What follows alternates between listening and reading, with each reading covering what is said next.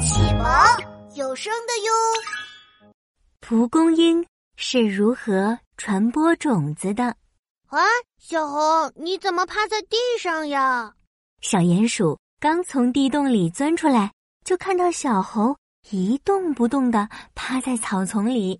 嘘，小鼹鼠，小点声，我在抓小偷呢！啊，有小偷！小鼹鼠吓得瞪大了眼睛，它左看看，右看看，啊，小偷在哪儿？嘘，安静点儿！要是小偷听到声音，就跑掉啦。小鼹鼠赶紧捂住了自己的嘴巴，轻手轻脚的走到小猴身边。小偷在哪里呀？小猴指了指前面的花丛，看到前面毛茸茸的白色小花了吗？那是蒲公英。蒲公英我知道呀，可是这和小偷有什么关系呀？关系可大啦！这几天我发现花园里的蒲公英越来越少，我觉得一定有人偷蒲公英。啊？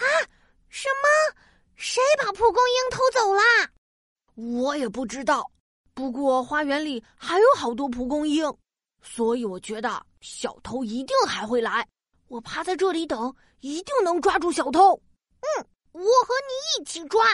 小鼹鼠和小猴安安静静的趴在花园的地上，眼睛直勾勾的盯着前面的蒲公英。可是过了好久，小偷还是没有来。小鼹鼠和小猴趴着趴着睡着了。呜，一阵大风吹来。小鼹鼠被风吹醒了，睁开眼睛一看，发现蒲公英又少了好多。他赶紧推了推还在呼呼大睡的小猴：“小猴，快醒醒！蒲公英又被偷了！”什么？睡得迷迷糊糊的小猴听到“蒲公英”三个字，立刻就清醒了。“哎呀，我怎么睡着了？”嗯，花园里到处都是泥巴。小偷一定会留下脚印的，我们快去找。小鼹鼠和小猴拿出放大镜，仔仔细细的查看。可是花园的泥巴路干干净净的，并没有可疑的脚印。嘿，这小偷难道还会飞？呼！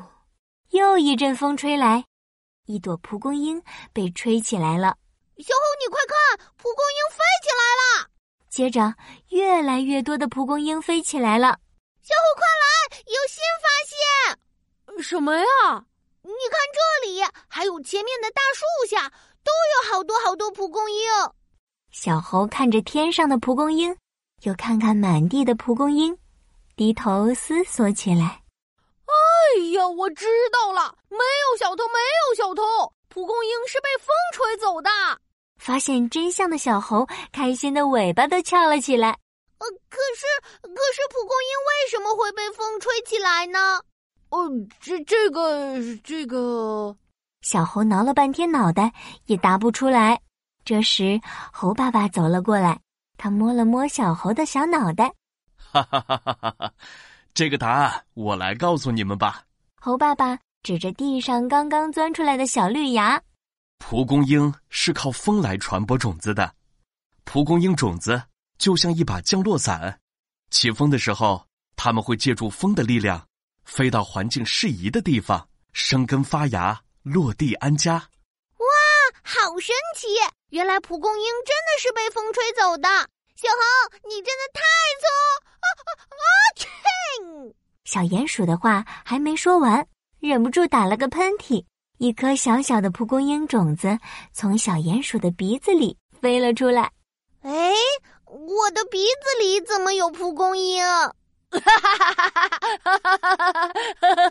蒲公英把你的鼻子当做新家了。小朋友们，你们的好朋友琪琪来了。蒲公英会借助风的力量去寻找适合生长的新家。那现在，琪琪要考考你了：沙漠和草地，蒲公英会选择哪里作为自己的新家呢？